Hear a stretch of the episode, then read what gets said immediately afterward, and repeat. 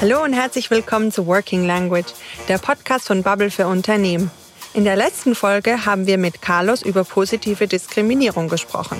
Und heute geht es darum, wie Unternehmen es schaffen können, eine diverse Firmenkultur zu gestalten. Die Forderungen nach mehr Diversity, Equity and Inclusion, kurz DE&I, ja die, die sind lauter denn je zuvor. Untersuchungen zeigen, dass Unternehmen mit vielfältigen Teams um 36 Prozent bessere Ergebnisse erzielen, was wiederum zu überdurchschnittlich hohen Gewinnen führen kann. Hier sind die ersten vier Schritte, die Unternehmen umsetzen können, um Diversität und Inklusion zu fördern. Los geht's!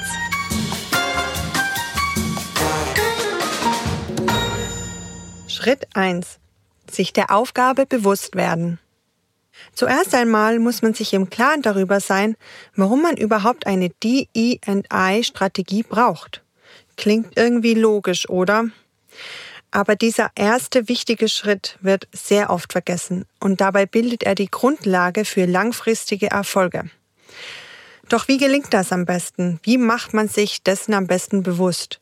Indem Folgendes in einem Unternehmen überprüft wird. Diversitätsrichtlinien, Einstellungs- und Beförderungspraktiken und andere Geschäftsprozesse. So werden bestehende Probleme, aber auch potenzielle Chancen sichtbar gemacht.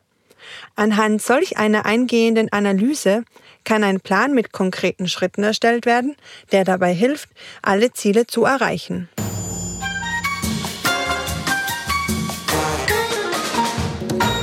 Schritt 2. Vorurteilfreies Zuhören.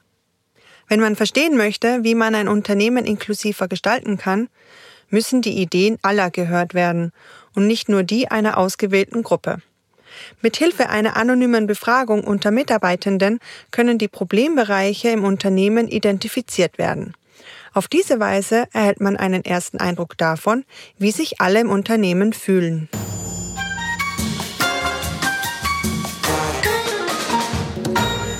Schritt 3. Investiere in ein Workshop-Angebot. Lernen ist ja generell eine hervorragende Grundlage, um Vorurteile zu überwinden. Eine gezielte Weiterbildung ermöglicht einem Team, den Horizont für Diversität zu erweitern. Workshops, Einzelsitzungen und Lernlunches sind eine großartige Gelegenheit, um sich weiterzubilden.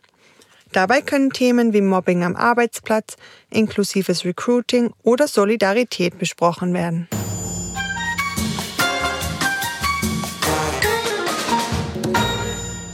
Schritt 4.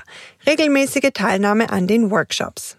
Tja, das Organisieren, das ist der erste Schritt, aber wenn dann keiner teilnimmt, dann ist das auch wirklich schade. Deswegen gilt, Mitarbeitende am besten mit Mails an den Workshop kurz vorher erinnern. Denn ein Wandel der Unternehmenskultur ist weder ein einfaches noch ein schnelles Unterfangen. Daher sollten Workshops auch nicht wirklich als eine einmalige Aufgabe betrachtet werden.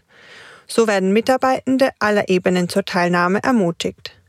Gleichzeitig wird so das Engagement für mehr Diversität und Inklusion hervorgehoben. So, das war's auch schon mit unseren vier Schritten. Obwohl es viele Gründe gibt, sich für Diversity, Equity and Inclusion einzusetzen, haben wir noch einen sehr weiten Weg vor uns. Unternehmen müssen echte Veränderungen in die Wege leiten, die über bloße Versprechungen und Kommunikationskampagnen hinausgehen. Ich hoffe, dass diese Tipps euch dabei helfen können. Bis zur nächsten Episode. Bye bye!